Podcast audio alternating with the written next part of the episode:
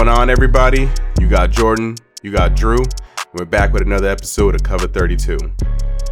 What is going on, you guys? We are so excited to bring this episode to you guys.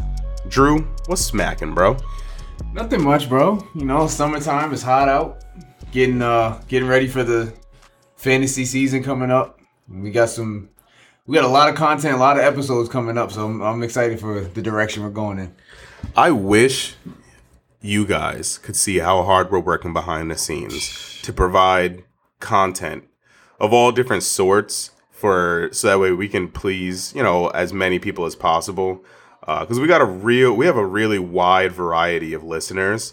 Uh, so like always if you want to hear something specific please hit us up in the dms the cover 32 show on instagram. Um, tell us what you want to hear what you want to see. If you have questions start submitting them to us because we are planning to do a q&a episode in the future uh, before the season starts. So if you got questions like man i can't decide between Derrick henry and dalvin cook hit us in the dms and we will love to incorporate your question in our q&a episode. Um, today though we are continuing on with our ranking series and today we are touching on my boy drew's favorite position Yes, sir. the wide receiver. So we're gonna do a little bit different style of a format that we have done since the the, the past two episodes. So what we're gonna do is we're gonna break all these receivers up into their own tiers, and we're going to touch on one receiver that we like and dislike in each tiers. So we're gonna touch on the. So we're not gonna get all the way into some of the sleeper guys. So if you're looking to find out if Justin Jefferson is a great pick, you're gonna have to tune into the sleeper episode. But today we're gonna touch on the first seven tiers. So let's just get straight into it. Tier one, we feel as if that should consist of Michael Thomas, Davante Adams, and Julio Jones. They're the top three receivers. I feel like it's pretty clear cut, and I don't think too many people will argue with that. Drew, what receiver in that first tier is kind of popping off the page at you? Jordan, come on, bro. come on, yo. Is this is this a real is this a real question right now? I mean, yo, do it for the fans. I know, I know. Okay, I'm playing with y'all. But of course, for me, if you know me, you know that I love me some Julio Jones. Okay, he's my favorite football player, probably of all time at this point. Um, Julio is gonna pop off the page for me at any point until he says that he's gonna hang up his cleats. Um, but especially this year, he would be in our tier one of receivers. Um, and I like him this year because the offense of the Falcons really didn't change too much um, when it comes to to volume for any of these guys. Um, Austin Hooper has left, and now they they plugged in Hayden Hurst. Um, we haven't really seen Hayden Hurst play in this offense yet, and I'm sure he's going to do great.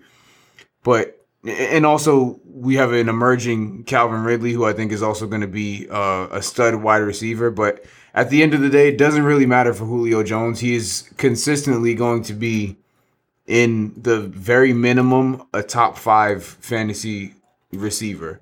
Um, he does have some consistency issues when it comes to weekly fantasy, so he could give you a 25 point week and then the next week give you seven. But his good weeks are obviously uh, are way more valuable than his uh, than his bad weeks. They they they outnumber themselves. So um, Julio is just a monster, and I would 100% take him if if Michael Thomas and Davante Adams are gone. You know, Julio's there. Regardless of who is in front of me, I'm probably taking Julio at that spot. So um, I think this offense is just doesn't really have much weaknesses, and Julio is the uh, wide receiver one, regardless of how good or how much Calvin Ridley catapults uh, in receptions, or yards, or touchdowns for Matt Ryan. Julio is his guy, so that's why I'm I'm high on Julio pretty much every season. Yeah, I mean, I feel like the that this first year is hard to. It's hard to say that I don't like someone in this first tier because they're so elite. Um, so I totally agree with all your sentiments on Julio. My discussion is going to be on Davante Adams. Davante Adams is one, he's a target monster. Um, he is he runs such great routes that he is always available to Aaron Rodgers. And they always say one of the best attributes you can ever have in football is availability on the field and also availability on the play. Um, Davante Adams, we we always refer to him as the fade god. He runs disgusting routes. Um, he's also the clear cut number one receiver in that offense. And truth be told, he probably is the offense. um, you know, Aaron Rodgers, we all know Aaron Rodgers to be kind of like a little bit of a girlfriend in the sense that he gets a crush on somebody. And if you're not that person, he ain't, he, ain't, he ain't vibing with you, you're not getting the ball. But Davante Adams is that guy. He constantly runs great routes. He runs routes that are just very conducive to what Aaron Rodgers can do right now. And they have great chemistry. So now without Geronimo Allison, the we have the exit of Geronimo Allison, the entrance of Devin Funchess. I think that with COVID and the lack of the off season, I don't think Devin Funchess is going to be too much of a factor. So that really leaves you with what? Davante Adams and Allen Lazard, Marquez Valdes-Scantling. No, come on, let's be serious. Davante Adams' uh, target share is going to go up this season. He's going to be incorporated a lot more in this offense. And the only reason Davante Adams' uh, stats weren't so impressive last season was because he was unavailable for a number of games be- due to injury. If he's able to be healthy this season, he's going to put up scary numbers, which makes him a very safe receiver to draft in the first round. He has a very, very high floor, but even higher ceiling. Uh, so you can liken his stats a lot to what Julio might offer you because Julio is a relatively safe receiver, but he has a humongous floor. Me personally, I feel like Davante Adams' floor is actually higher than Julio's but Julio's ceiling I think is higher than Davante Adams. Um, so if you're if you're trying to decide between the two in the first round, what do you want? Do you want a little bit more of a higher ceiling? Go Julio. If you're looking for safety and a high floor, I'd I'd say that you should go Davante Adams. Um, so now we said in each tier we're gonna name a player that we don't like so by that rule, that would mean that we don't like Michael Thomas, but that is foolishness. Uh, I think that the first tier is just so good that we can't even touch on some on a receiver that we don't like. Nope. Um, so I think we're pretty safe there.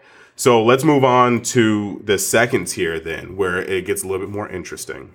The second tier consists of Tyreek Hill, DeAndre Hopkins, and Chris Godwin. Drew, who you liking? Who you crushing on? All right. So I wouldn't say crushing, um, but I, I, do like uh, D Hop in this tier of receiver. Um, there's been a lot of reservation because he's gotten traded. So now that he's not with Deshaun Watson and not getting peppered with the amount of targets that he was getting thrown his way in that Texans offense, um, he was pretty much leading the league in, in tar or close to leading the league in targets every single season. Um, and now I, I guess a lot of people or some people are afraid that that's not going to be the case in Arizona. Um, it may be the case that he doesn't get the, the amount of targets, but I still think his production is going to be there. Uh, DeAndre Hopkins is a elite wide receiver when it comes to uh, actual football. His route running, all of the whatever he can do anything on the field. Um, and he has a dynamic quarterback in Kyler Murray, who yet although being young, uh, has a lot has a extremely high ceiling, I think, and that offense is going to be extremely fast paced, extremely, um, you know, downfield heavy type of offense, and that feeds into DeAndre Hopkins' game. He is a he can run slants and do all that intermediate stuff, but he is dangerous all the way downfield, especially with his the size of his hands and his jumping ability, all that. He can do fades as well. He's extremely good red zone. Like he he pretty much has a total package when you're trying to build a receiver. He can almost do it all. So I think in an offense like that, yeah, I'm a little reserved at what the the what his target share might be, but if he gets even close to what he's been doing, he's going to end up a top five receiver again. So would I take him over any of the guys in our tier one? No, but he could go four, five, six, and any of those, I'd be happy with having uh, DeAndre Hopkins. So I don't really have too much too much worry about D Hop being in in Arizona. He's not going to get all the targets that he did um, with the with the type of offense that they have in Arizona, but he's good enough that he'll he'll make up for it in the long run. Yeah, uh, I like DeAndre Hopkins a lot this season, man. Um, I think, like you said, I think Kyler, a young Kyler Murray with a talent like D Hop, I think they're going to do work together. Um, but my player that I like in tier two is actually going to be Chris Godwin. Um, so Chris Godwin, he surprised a lot of people last season who weren't paying attention to the previous season. Uh, but I think Chris Godwin came right on time, exactly how he was supposed to. Uh, he's a great talent. He's a great route runner. He's a big target. Um, and now he has an upgraded upgrade at quarterback. He's going to be playing with a GOAT, man. So I think that only means that his target share goes up even higher than what it was with uh, Jameis Winston. Jameis Winston was a risk taker. He was he was okay with stretching the field. He was okay with putting the ball downfield. I mean, you don't get 30 interceptions without putting the ball downfield. Uh, so, but the thing is, with a quarterback like Tom Brady, Tom Brady's not taking those type of risks. So that's why I'm a little bit lower this season on Michael Evans, but a lot higher on Chris Godwin because Chris Godwin is the route runner. He's the underneath guy. He's the over the top guy. He's literally every single thing that you need except for field stretcher. That's the one thing that he doesn't do. He doesn't have blinding speed. Um, but we've never known Tom Brady to be a lover of those speed receivers. Who have we seen Tom Brady make, you know, superstars out of? Julian Edelman, Wes Welker. You know, guys that are great route runners, but are also runners who he can trust to be on time. Chris Godwin is a guy like that who is great at timing routes. He knows exactly where he's supposed to be when he's supposed to be there. And Chris Godwin, I think, is going to be Tom Brady's number one target. He's going to get a little bit of a crush on him. And I think they're going to do work together. Uh, so Chris Godwin is another player that I think is going to be a safe receiver. He's going to have a high floor uh, with a very good ceiling. Um, but so in this range, I definitely, I actually like him the most. Uh, just because I'm a guy who goes after safety in my first two picks because I need my first two picks to hit. They can't miss. Um, so then with with this tier being another tier of only three receivers Tyreek Hill, DeAndre Hopkins, Chris Godwin. It's hard to say that I don't like any of these players. Um, so I by no means do I not like any of these players, but I think I have concern when it comes to Tyreek Hill. Uh, just the boomer bust factor of Tyreek Hill is a little bit concerning for the price that you have to pay to get him. Um, you know, you're spending a first round, second round pick on him, depending on what how your league shakes up. And that's a lot to spend on a guy that is going to get you, you know, uh, 160 yards, two touchdowns one week, but could also end up getting two targets the next week with two receptions. You know, that's scary, man, and I don't I don't like that. But the pro- the thing with Tyreek Hill is the reason he's up so high is because when he booms, he booms. He booms hard. Uh, but when he busts, then it's it, it's it's a little bit of a bigger of a bust because you're sitting here saying I spent so much to get him, I can't afford him to only get me ten points. Uh, so there's that's the only concern that I have with Tyreek Hill, but like I said, when he he is such an explosive receiver that his boom warrants him being in that tier too. Uh, Drew, you got any concerns about anyone in this tier? Yeah, I'm the same. Um, the same as you with Tyreek Hill. Um, he, of course, is one of the best receivers in the league. It's just that that that offense, um, Patrick Mahomes doesn't really favor anybody, and you could say that about a lot of offenses. Although we haven't seen the Tampa Bay uh, offense yet, Brady might favor somebody in the office. We really don't know. I would guess it would be Chris Godwin, but we already have seen with Kansas City that Patrick Mahomes doesn't really favor anybody. It's just that Tyreek Hill, when a big play happens, he's usually on the other end of it. So that's why he's so valuable in fantasy, um, or in football, I should say. But in when it comes to fantasy, yes, he's valuable because of what he can do. Um, but it's it's more it's almost he's more hit or miss than a guy like Julio would be because Julio sometimes doesn't have disappearing acts, but where you draft a Julio Jones, you're looking for him to get consistent points every single week. And he has some of those games where he only gets, you know, three catches and, and 30 yards or something like that. Um, and, and he's not, not that big of a touchdown guy. Um, and Tyreek Hill is even worse when it comes to when it comes to that. He can win you weeks, but he can also not help you win weeks and and some points. But when he, like you were saying, when he has a week, you're probably winning. If he if Tyreek Hill goes off, you can pretty much count that as a W. If you're not an idiot with your lineup, Tyreek Hill goes off, you should be good. Um, and it's just kind of it's it's hard to to see his numbers when he's placing. He's not placing in the top twelve of receivers every single week. So that would be my only drawback. But at the end of the day, he's a tier two wide receiver for us, one of the best in the league. Um, we got to kind of nitpick in the top two tiers at this point, but um, but yeah, that would be my only gripe with him is that he's not as consistent because of the offense that he's in. Yeah, so like like I said, it's no it's no real like I don't like Tyreek because I've done a ton of I've done a ton of mock drafts where Tyreek is my number two, and I love that team because that's what Tyreek is. Tyreek is a superior number two receiver on your roster. As a number one, you're a little scared. Uh, so just draft with that in mind. So let's move on to tier number three. Tier number three, we got Odell Beckham Jr., Allen Robinson, Juju Smith Schuster, Kenny Golladay, and Amari Cooper.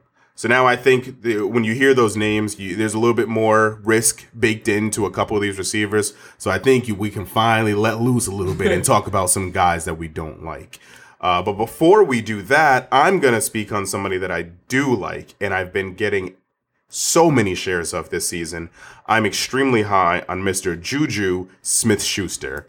Uh, Juju, I think, is going to have a massive bounce back season. He's got Ben Roethlisberger back. He is out of that ugly wide, wide, wide position. Uh, he's back in the slot where he's supposed to be. Juju was just never meant to be a number one wide receiver. He was not meant to be on the exterior. Uh, his talents are best used in the slot where he's going to play against nickel corners and linebackers, and he will eat them up every single day of the year.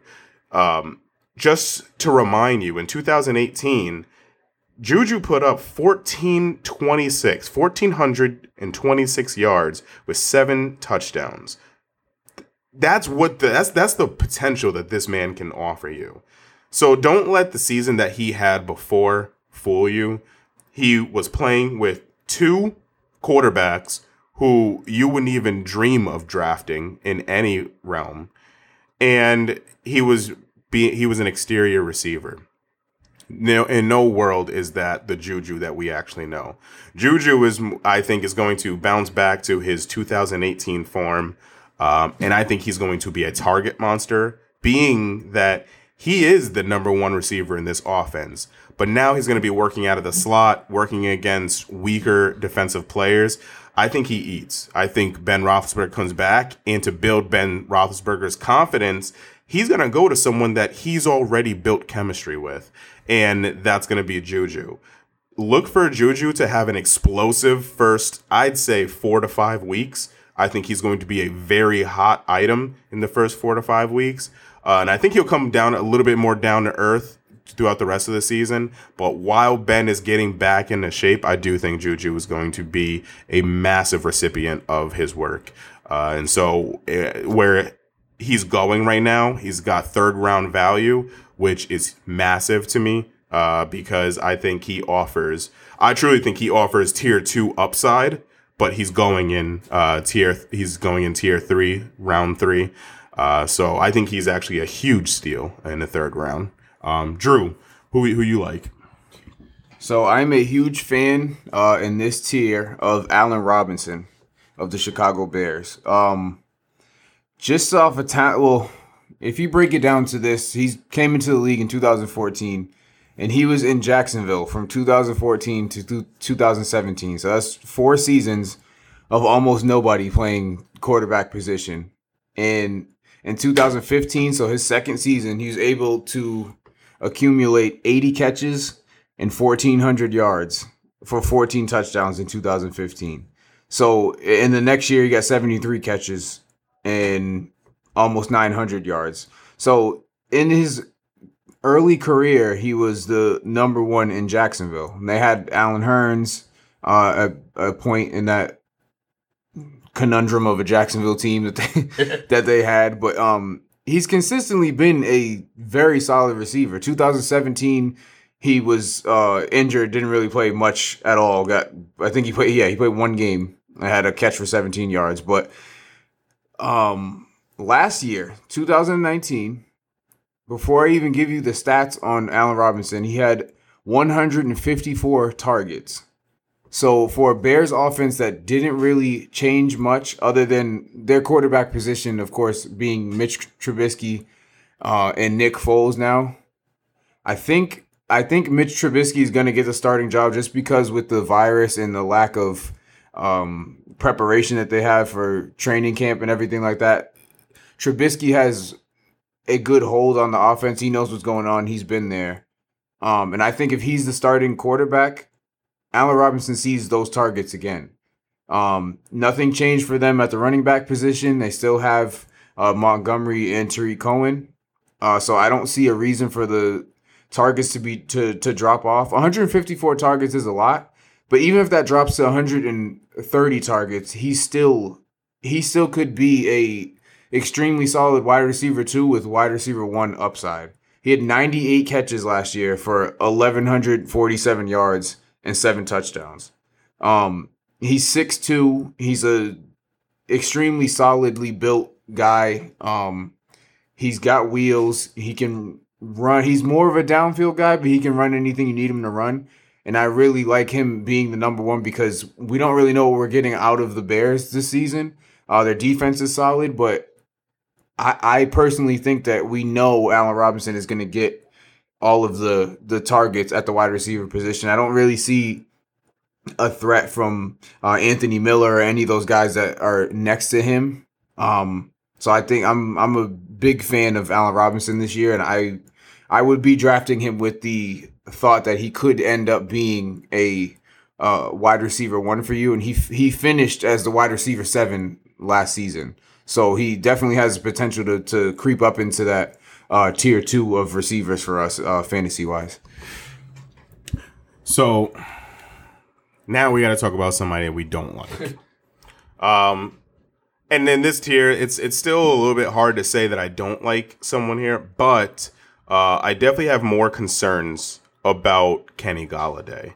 Um, I don't think that that offense is good, man. I think that offense is misled a little bit, and I don't think that they're. I don't think that they can sustain what they've been doing with Kenny Golladay. So he's had two thousand yard seasons already. But if you were to pay attention to those seasons, they were very quiet thousand yard seasons uh, because his numbers came in bunches. He had big games, but if you were ever an owner of Kenny Golladay, you also knew he had very weak games. Uh, and those weak games came a lot when you least expected it. You know, there were times where you would look at Kenny Golladay, for example, last season, Philadelphia Eagles, their defense was that was that was prime for any any receiver that went against them, you start them because they're liable to go off. Kenny Golladay is playing against the Philadelphia Eagles offense and he does not perform. But guess what? Marvin Jones does. you know, and so that's what I think is what's tough with Kenny Golladay is the presence of Marvin Jones. Marvin Jones I don't think is a great receiver, but he's just good enough where he keeps robbing Kenny Golladay of a lot more work that could put him in the tier two. I think he's a tier two talent, but he's just not getting that work. Um, I think that this season we're going to start to see a little bit of that curse actually take hold. And I think Kenny Golladay takes a little bit of a step back. I don't think I I don't know if this is a bold prediction, but I don't think he hits another thousand yard uh, season this season. I think that um, he's I mean you, you look at the numbers 11 1190 yards last season and 11 touchdowns. There's no way he's repeating that this season. But you're drafting him at his ceiling. You're drafting him expecting him to hit 1190 with 11 touchdowns. So is it really worth it? I don't think Kenny Golladay is bad, but I don't think that he's going to reproduce numbers like this this season. So my dislike for him is solely off of the of how high he's going. He, if you were to tell me that you got Kenny Golladay at the start of the fourth, I would say you got a steal. Uh, oh, but yeah. somebody going in the late late second, early third, I think that there's some other guys out there, like we've already mentioned, that you can spend that capital on. Uh, Drew, is there anybody here that you don't like? Um, not not really. We got again just to recap the tier: uh, Odell, Allen Robinson, Juju, Kenny G, and Amari Cooper. Um, no, there's not a whole bunch. I think Odell bounces back. Like, just to touch on this, isn't a guy I don't like, but just another guy that I'm I, I kind of do like. So we'll go in the middle on this one. um, I think Odell creeps back into that tier of where he should be based off of his talent.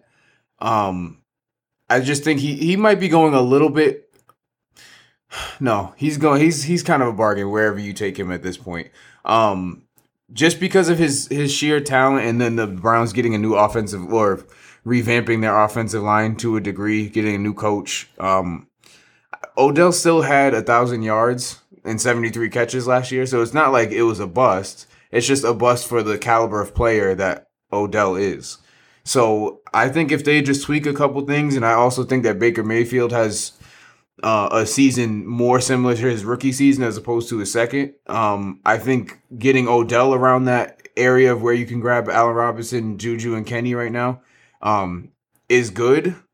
I, I do have a couple of those guys ahead of Odell in that tier, but I do like Odell's uh, upside to be a fantasy stud again. He could easily, based off of talent, I think he's one of the top five talents in the league at wide receiver. He can literally do everything, and he was killing it in New York. He was arguably the best receiver in football for a minute. So, um, if they can fix it just a little bit of the Browns, and he can get more than 73 catches and a thousand yards, you're looking at a potentially number one receiver on any fantasy team in any league that you're playing in. So, um, but other than that, no, I don't I don't see too many guys that I that I don't like in this in this tier. So I guess tier four is up next.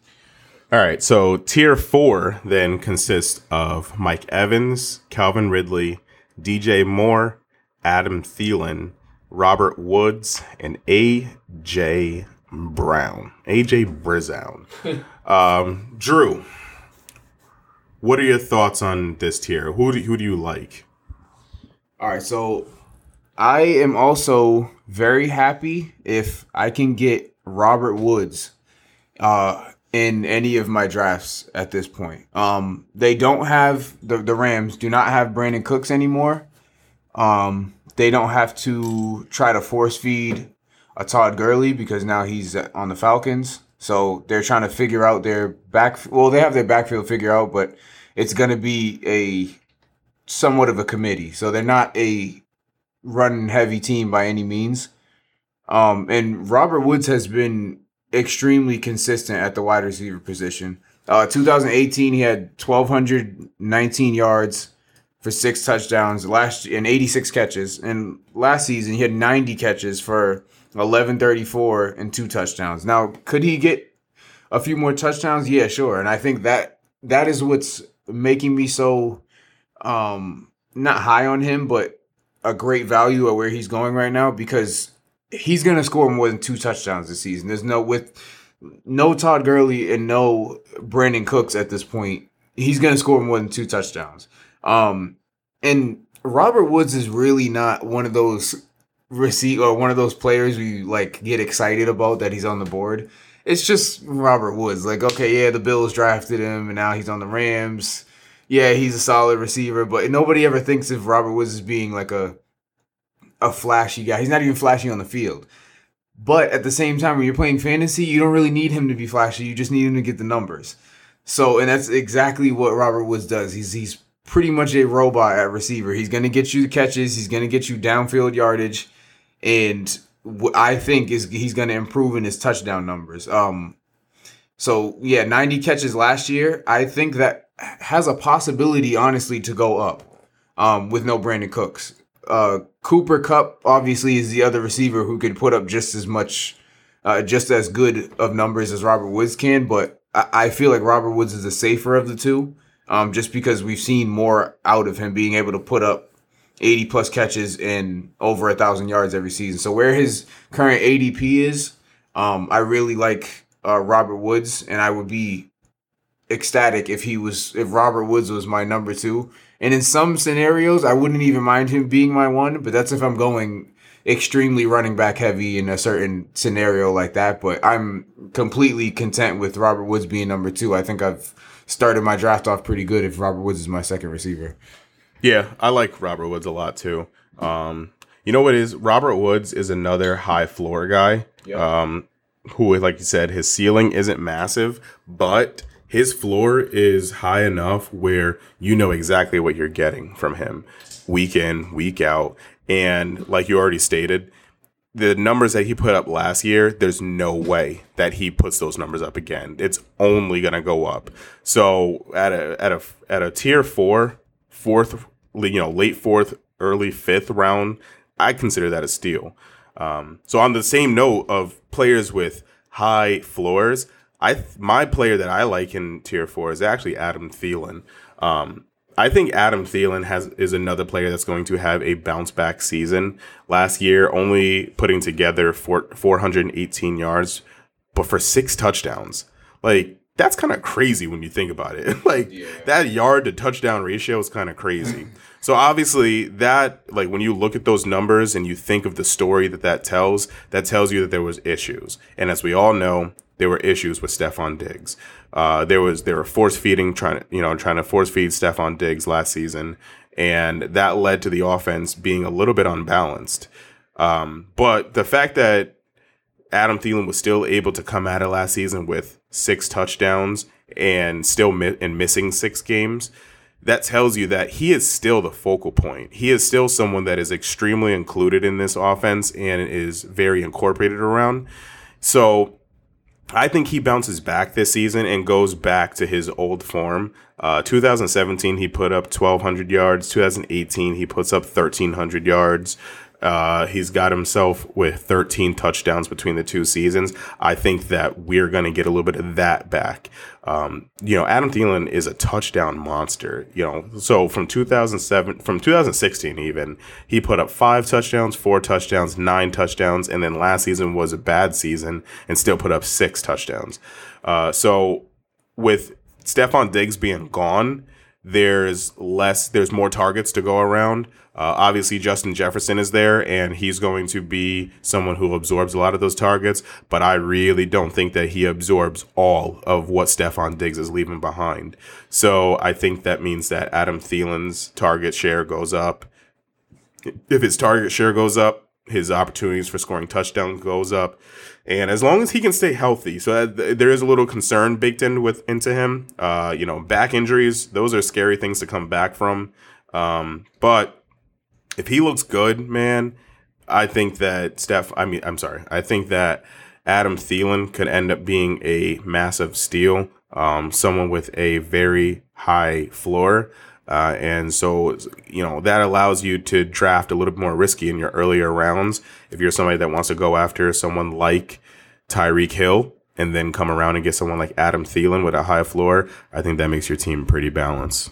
And I, I like that take too because yes, Stefon Diggs is gone. Um, and they added Justin Jefferson, but Justin Jefferson is a rookie, although a very good rookie. He's a rookie, and that that Stefon Diggs is vacating that vacates 66 catches last year on offense. So even if they incorporate Dalvin Cook into the passing game a little bit more and Justin Jefferson gets some of that action, I still I really don't see all of that getting dispersed like 30 and 30 to Dalvin Cook and Justin Jefferson. Those 66 targets got to go somewhere. And with a healthy Adam Thielen, you said he, he missed what six games six, last year? Yeah. So in the games that he played after his injury, he wasn't at 100%. He was literally just kind of out there being a decoy at that point. Um so it's it's almost like he played less and he still had for like the the beginning of his season was like okay, he might end up wide receiver 1 in all of fantasy. He had six touchdowns through the first 6 weeks of the season. Like it was insane. So I think the Diggs departure is really big for Adam Thielen. So I, I, I like that take. I, he could he could catapult himself too. Yeah.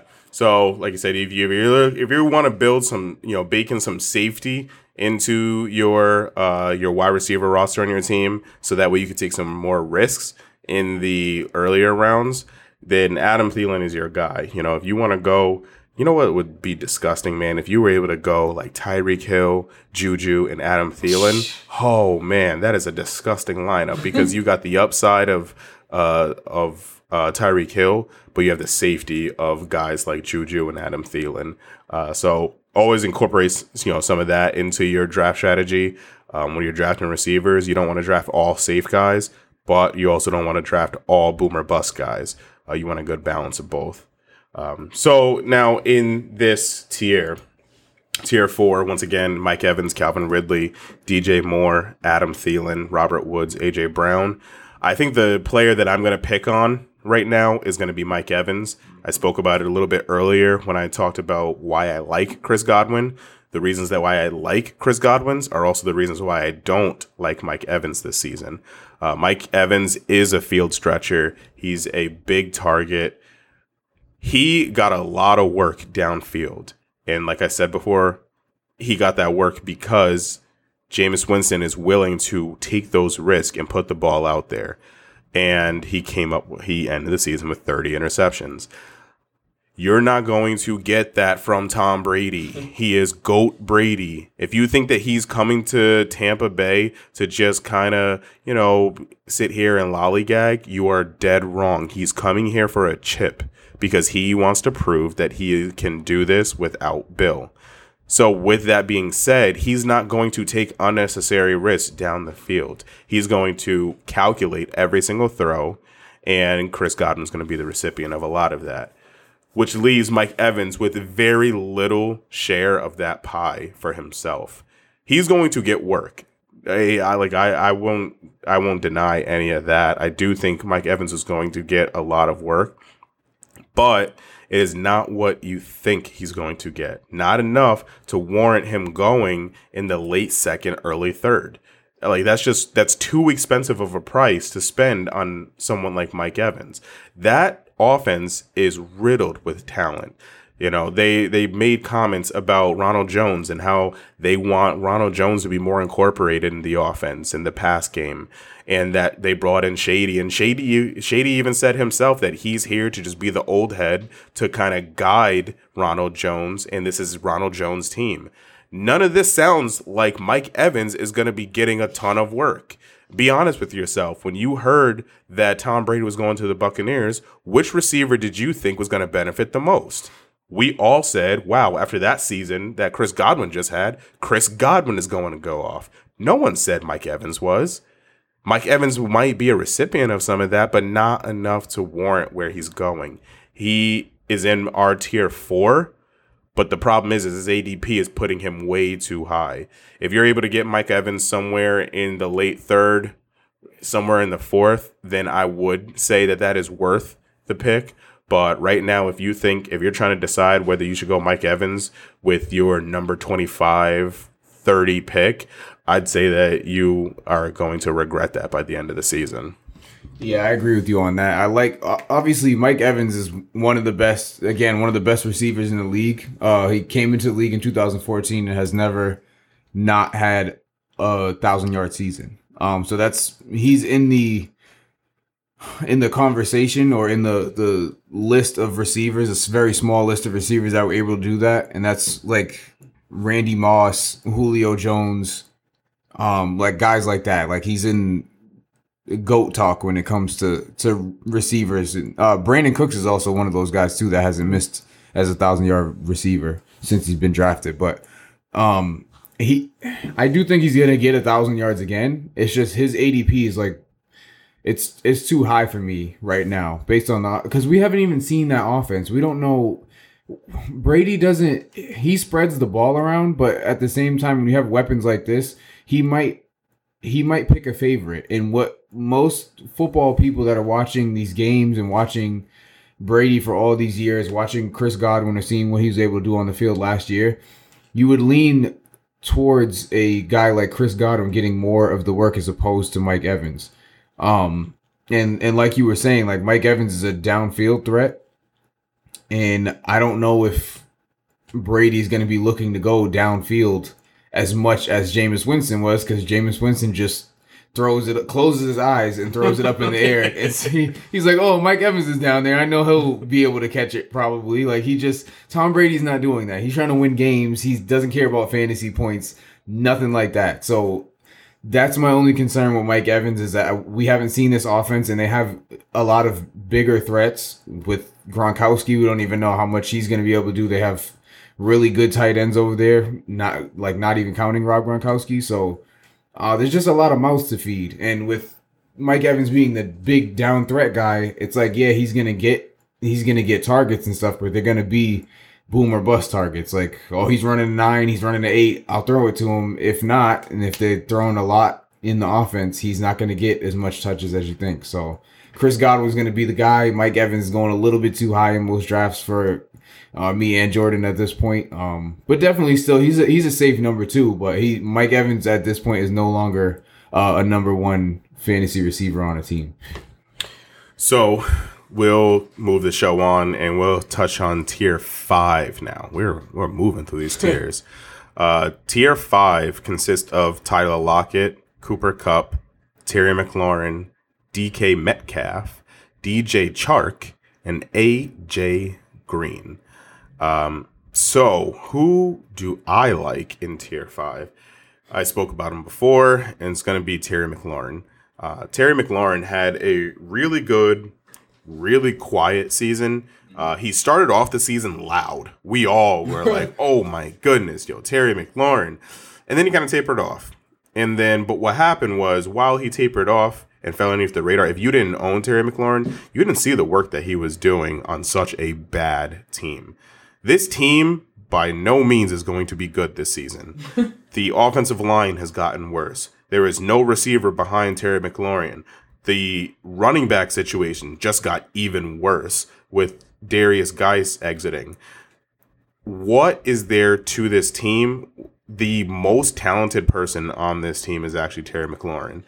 So, although Terry McLaurin does hold tier three upside and tier three talent, because he's on such a bad team, he does find himself in our tier five.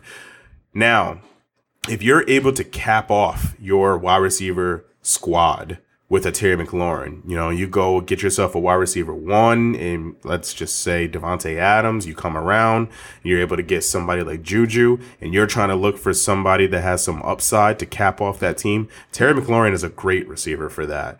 Uh, he is not going to be somebody who is going to put up fantastic numbers all the time, but he's going to have games he you know he's going to have seven games throughout this season this season that will win you your week uh, and then he's going to have games that are a little bit more mediocre. But uh, you know a lot of a lot of players like to stay away from boomer bust players but boomer bust players have a place in fantasy football. Uh, you know you don't you don't win by just walking around and you know toting safety all over the place. Uh, you need some guys that are going to put up some points some weeks and terry mclaurin is one of those guys. Um, so for his price, I actually like what he offers me. Um, you know, you get him in the fifth round, sixth round, sometimes depending on your league. Uh, and I am comfortable with that. I'm comfortable getting somebody like Terry McLaurin. Like I said, baking in the concern of what team he plays for, uh, baking that into his price. I, I do think that tier five is a good place for him and is uh, worth the pick. Drew, who you like? So I am this is probably the receiver that I'm most excited about this season. Um, regardless of his ADP, regardless of a lot of factors when it comes to your draft days. Um, DJ Chark of the Jacksonville Jaguars. Um, so just to give a little bit of his bio, DJ Chark is 6'4 and 198 pounds. So he's not even 200 pounds. he's six four and has lightning speed for a six four guy. Um, he is the clear cut number one receiver in Jacksonville. Um, yes, Gardner Minshew is his quarterback, but for fantasy, Gardner Minshew is not the worst you can do at quarterback. He had more top 12 finishes than Tom Brady, Aaron Rodgers, and Drew Brees last season. So let's pump the brakes on the Gardner Minshew hate because he's not he's not that terrible. Um, he's obviously better than Blake Bortles, but we'll, we won't go there on that dude. But uh, DJ Chark to me, he had 73 catches last year for just over a thousand yards. I think, uh, yeah, a thousand and eight yards and eight touchdowns. The Jacksonville is so bad of a team. Like their defense is terrible. Like they're just such a bad team that literally all they have on offense is Leonard Fournette and DJ Chark. So with him being extremely young receiver, he's only 23. This is only he only played his second season last year. Um and he did have an ankle injury, I believe, last season at some point. Um but re- regardless of that, if you get a healthy DJ Chark, yeah, so he missed one game for because of a, an ankle injury, but a healthy DJ Chark in all 16 games with that type of team and you know they're going to be coming playing from behind a lot because their defense is so bad he's gonna eclipse 73 catches and a thousand yards like astronomically. Like he there's i don't know how you can cover anybody that's six four and has speed like that and is the number one guy other than putting safety help over the top but he's good enough to to beat all that. So this may or may not be a hot take. I think dj chark finishes in the top 10 for fantasy scoring this season.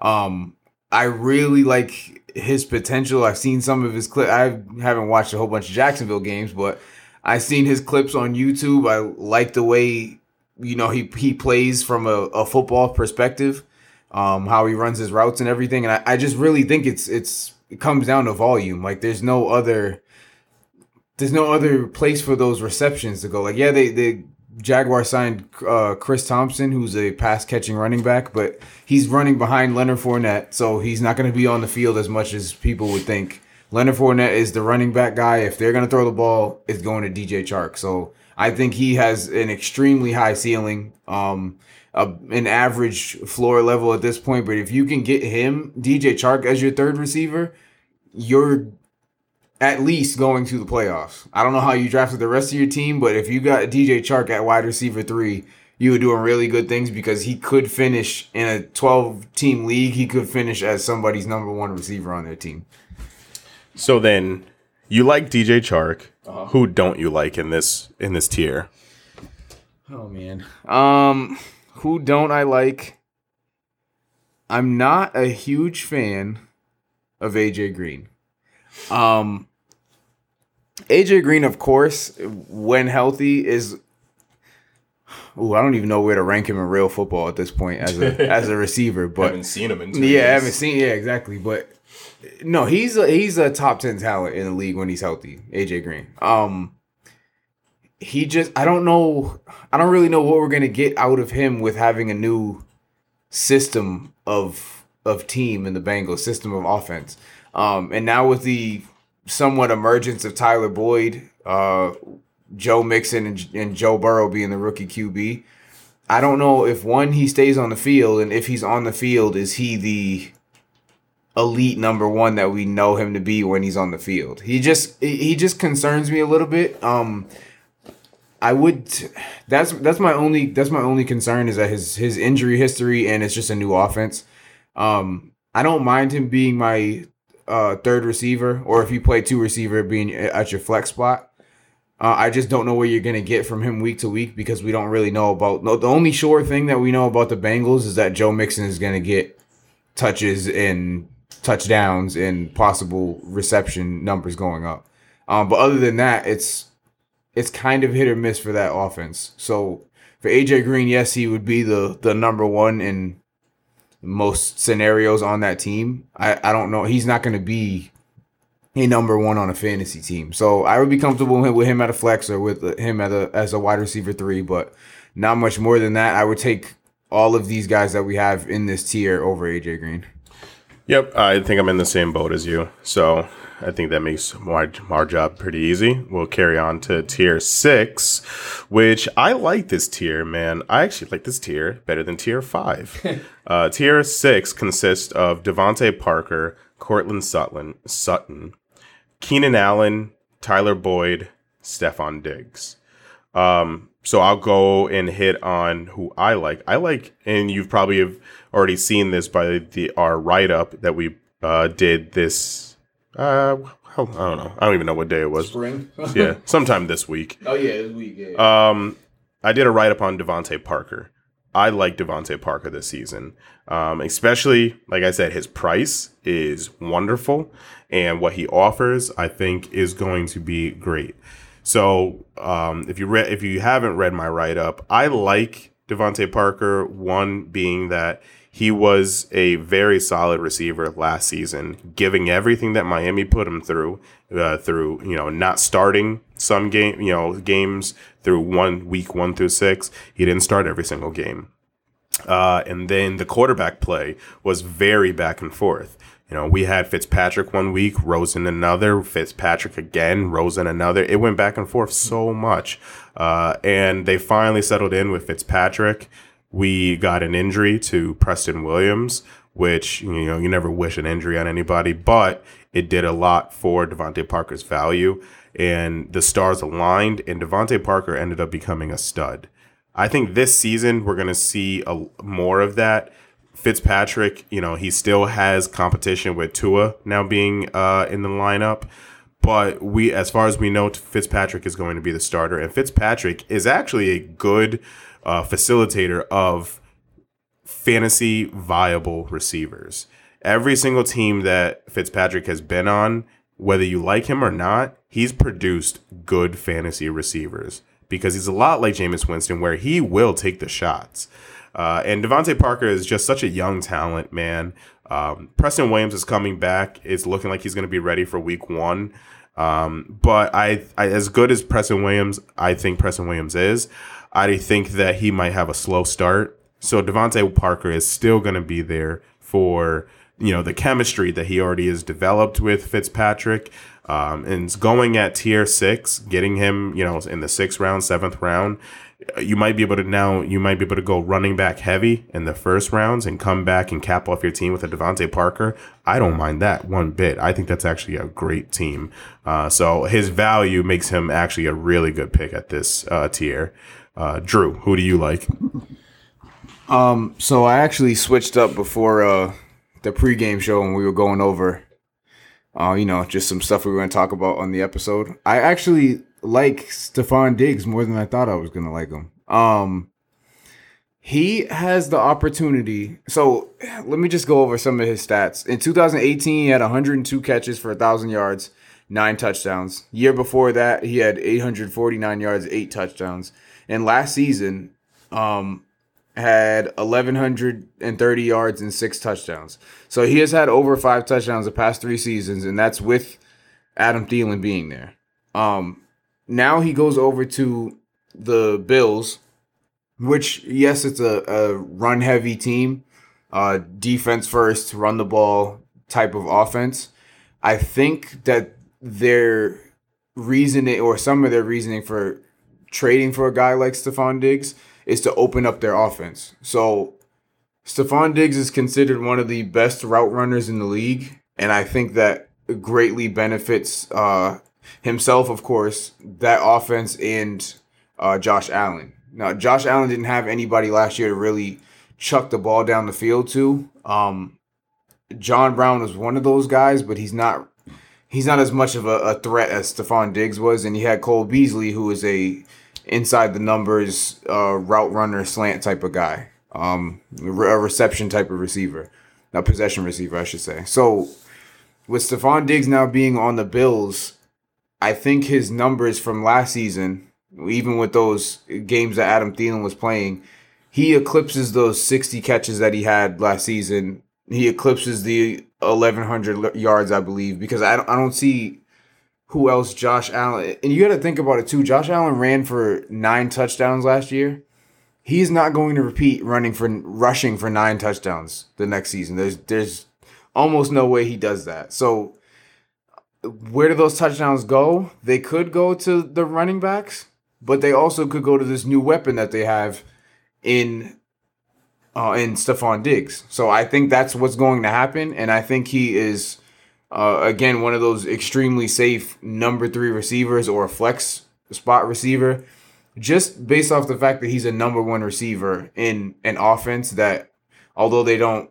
They're not pass happy. They can be because we know Josh Allen probably has the strongest arm in the league, other than Mahomes and a couple other non top tier guys at this point. Um, extremely strong arm. He can throw it. It's just the way that that team set up and the way of how he plays quarterback. He runs it a little bit more, but I like Stefon Diggs uh, in this setup. A lot of guys really don't think he's gonna do much. Uh, some people don't really consider him, him as a number one receiver, but the way that this team is aligned, I think he does have success. Um, so I think of him as a, a high number three receiver on a team with a um, with a low wide receiver two ceiling, or maybe a mid tier two ceiling for Stefon Diggs.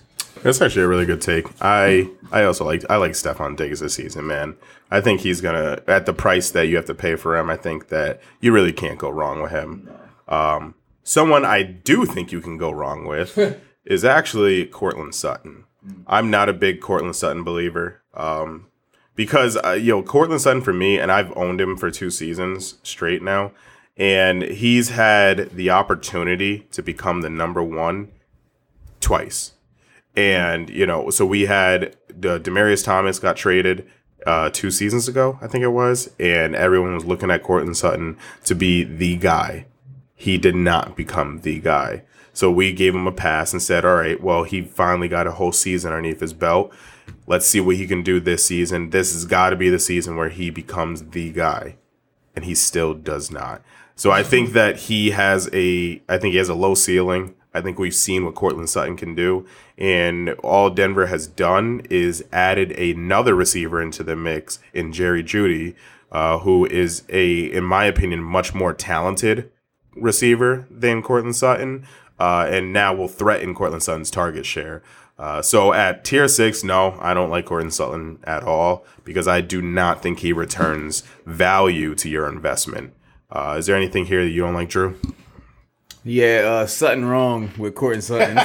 Sutton. Uh, yeah, I'm not a fan of him either. Um, but the guy I'm even less of a fan of is I hate to say this, but Keenan Allen.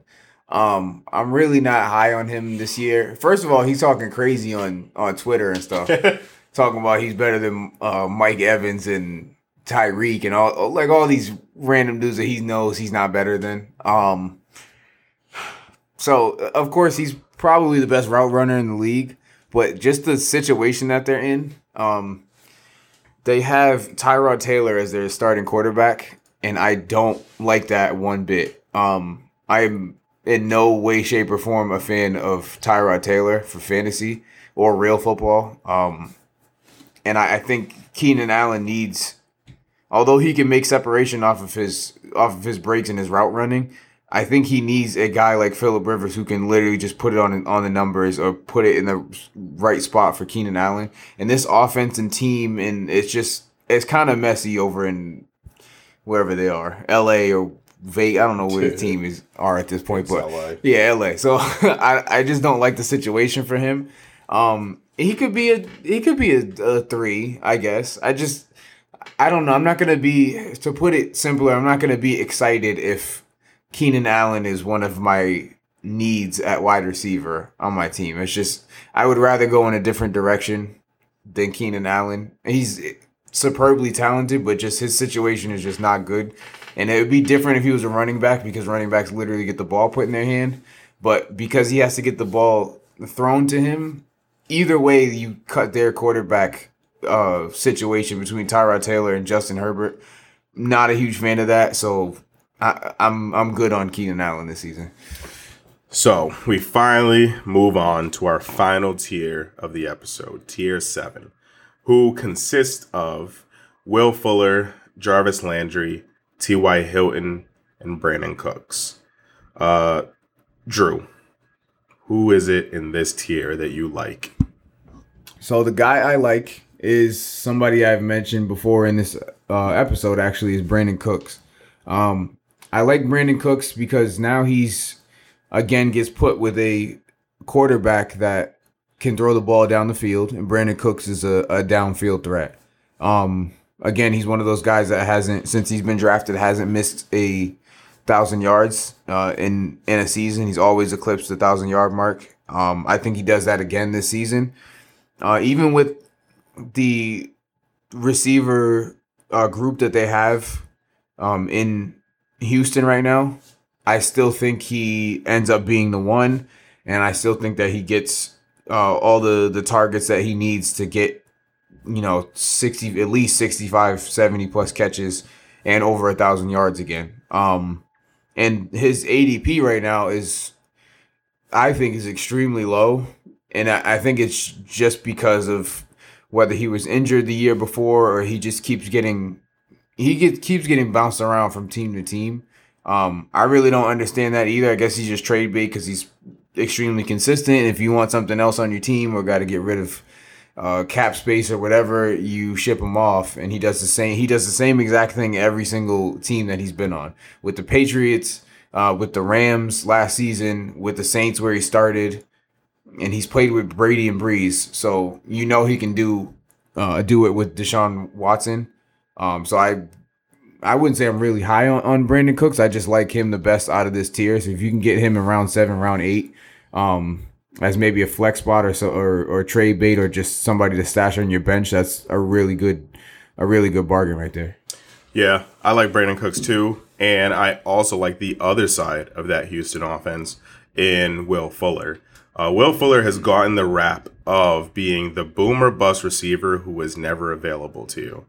Um, I think so. What changes in his situation now with D Hop leaving is one thing that's for sure is a little bit of his bust is going to be taken away. He's still got that same boom, but he's going to have a lot more target opportunities. Um, and I think we're going to be able to see what Will Fuller can really do under a an increased workload. The concern and the reason why he's in tier seven is because of his injury history. Uh, you can't turn a blind eye to that. He is available to, on average, I don't know, maybe like eight to 10 games to or he's you know he's available per season and you don't you know no one likes that because he's such a wild card but if you can get Will Fuller as a flex receiver who can sometimes work his way into your actual lineup um, then that you know his his concern is baked into his cost. And Will Fuller might be able to turn around and return your investment in him because um, uh, like, think about it last season, man, he had like I, f- I forget what it was, like a fifty point game where he put up like four touchdowns and almost two hundred yards. He might have broke two hundred yards, I can't remember. Uh, and then the next week he dropped three touchdowns. you know, that's just the, the boomer bust with him. He is the prototype boomer bust yeah. receiver because when he booms, he booms, and when he busts, he busts. Um, but I do like him this season because without uh, without D Hop there's an opportunity for him to incur more uh, more more workload, more target shares, and uh, we can see what we what he can do uh, if he's you know not he's kind of like a one and a half. He's like a receiver one and a half right now because Brandin Cooks and Will Fuller together are, are trying to take up the space that D Hop is leaving behind. Um, but I like him, man, because like I said, I've, I've, i talked about a couple guys that I consider safe. I also want to make sure that I talked about a couple guys that are boomer bust because I do think it is important that you work in some boomer bust guys into your roster. Um, so then for the guy that I don't like at this uh, at this range is definitely going to be T.Y. Hilton. And it, it's tough saying that. I probably was just as hard for you saying Keenan Allen. Uh, but yeah. these are these are like these you know these are guys that we grew up watching, and they were top 10 receivers Yeah. all the time. We watched them, and they were top 10 receivers, and now we're talking about concern with them at, at, at tier six and seven. Uh, but there is concern with T.Y. Hilton because, once again, he has not been available as much as you would like him to be over the course of the last two seasons. And the team is just a little bit concerning. Um, the team wasn't good la- at all last season, and all they've done is is gone and traded for a washed up uh, Philip Rivers, who I don't know what his his mission is. Maybe it's a vendetta. Maybe he's trying to prove that he still got it. But all of us as football fans are looking and we're saying, yeah, we're you're at the end, bud. Yep. Um, so if the cure, if the quarterback play isn't going to be there, then T.Y. Hilton's ceiling is capped, uh, and that's why he is in the tier seven. Uh, because T.Y. Hilton has not proven to us that he deserves to be higher in a couple seasons now. Um, so there's there's concern with him. Also, the offense is kind of all over the place. Uh, the run game is all over the place with Jonathan Taylor, Marlon Mack, and Nyheim Hines. Um, so it's just it's it, there's no guarantee in this offense. And as talented as T.Y. Hilton has been, we don't know if that's the T.Y. Hilton that we're going to be getting this season, nor do we know if the quarterback play is going to be able to support the T.Y. Hilton of old. Um, Drew, is there anything that you don't like in this tier? Um, I'm not a huge fan. I wouldn't say I don't like him. I, I agree with you on T.Y. Hilton. Um, I'm not really crazy about Jarvis Landry. Um, of course, if you're playing PPR, he's more of a value, and I think most or more than half of leagues are now PPR or at least half PPR. Um, but he's a reception machine. Um, I just think that a lot of those receptions this season are gonna go uh Odell's way. Uh, they have Austin Hooper now, and also to Kareem Hunt, um, who is a pass catching running back. So I think if Jarvis Landry's reception numbers drop just a little bit, it kind of puts him in a in a bad spot fantasy wise. Um, and he's gonna be he's gonna end up being one of those plug and play guys. Um, he could sneak into like an everyday wide receiver three for a fantasy team or an everyday flex spot. Um, I just don't like the the volume that he could be seeing this year. And yeah, he had a lot of receptions last year, and he, he always does. He's always in the top five in the league for receptions um, per game and per season. Um, I just I'm comfortable with where he's going right now, and where he's going would put him at a barely at a wide receiver three for a team. So I'm not not that I hate Jarvis Landry. I love his game and everything and his potential. I just don't see the volume for him there uh, this season with the amount of weapons and the productivity that the Browns could have. I just think the production is not going to go his way. Yep, I agree. Uh, the, I did, like I said, I can only touch on one receiver that I didn't like, but Jarvis Landry is the other guy uh, that I'm not too crazy about for literally all the same reasons that you said. Maybe that's why we do a show together. well, folks, that's the show. Thank you for tuning in. Uh, please go like, share, subscribe, follow us on Instagram at the Cover 32 Show. Uh, we have so much more content coming for you guys. We have a couple more shows planned uh, before the season officially starts. Uh, one of those episodes is going to be a Q&A. So like we said, if you have questions, this or that questions, um, if you want to give us a range of running backs, run, range of receivers, and you don't know who you, you should target, please hit us in the DMs. We are always listening. Uh, we Drew is our our our manager, and he is always um, nearby to answer any of those questions. But we would love to answer those questions on the podcast, give you a shout out. Uh, so please hit us up with anything that you guys have. Um, I don't know anything else you got, Drew. No, that's it. We got um we got tight end episode coming up next for you guys. Um and then we're gonna try to hit that hit that Q and A episode I I think next, but uh, we'll probably sneak in probably a joint mock draft probably down the road before the season starts, just so we can manage one team. Not time to just see how we do on that. Um, but we got a lot of stuff coming up. We got giveaways coming up as we mentioned before. Um, just a lot of stuff. I mean, the, the season's coming up, man. So we're we're getting excited, we're getting ready, and hope you guys are continuing to listen to us. And then, especially when the season is here, uh, we're probably pumping out episodes probably at least three a week at this point because it's just just so much so much stuff going on with COVID, with you know actual games being played, guys breaking out. Is there's a lot of a lot of show to be done. So we'll just just stay tuned. We'll be there for you. So, more of the story: don't go nowhere. we have so much coming for you guys. We are a family friendly podcast, so please share us with everyone. Uh, so anybody that's looking for a podcast that is clean, we are your guys. Uh, that is our endeavor. Uh, so please keep keep shouting us out, keep hitting us up, keep engaging with us. We love hearing from you guys. There's so many of you that hit us up with questions and hit us up with just comments and and uh, expressing appreciation for episodes. Every single one of you guys, we don't get a chance to say it. Thank you so much, uh, because without you guys, we are literally nothing. We are not cover 32. We are cover zero. but um but thank you so much once again. We'll say, we'll, like Drew said, we'll be coming at you guys with a tight end episode where we will be bringing our boy once again, Sidney Dawkins, who is a tight end himself. S dot. S dot. so he'll be able to provide a little bit of insight from the tight end position. But until then, I've been Jordan. We've had Drew. Thank you so much from Cover 32.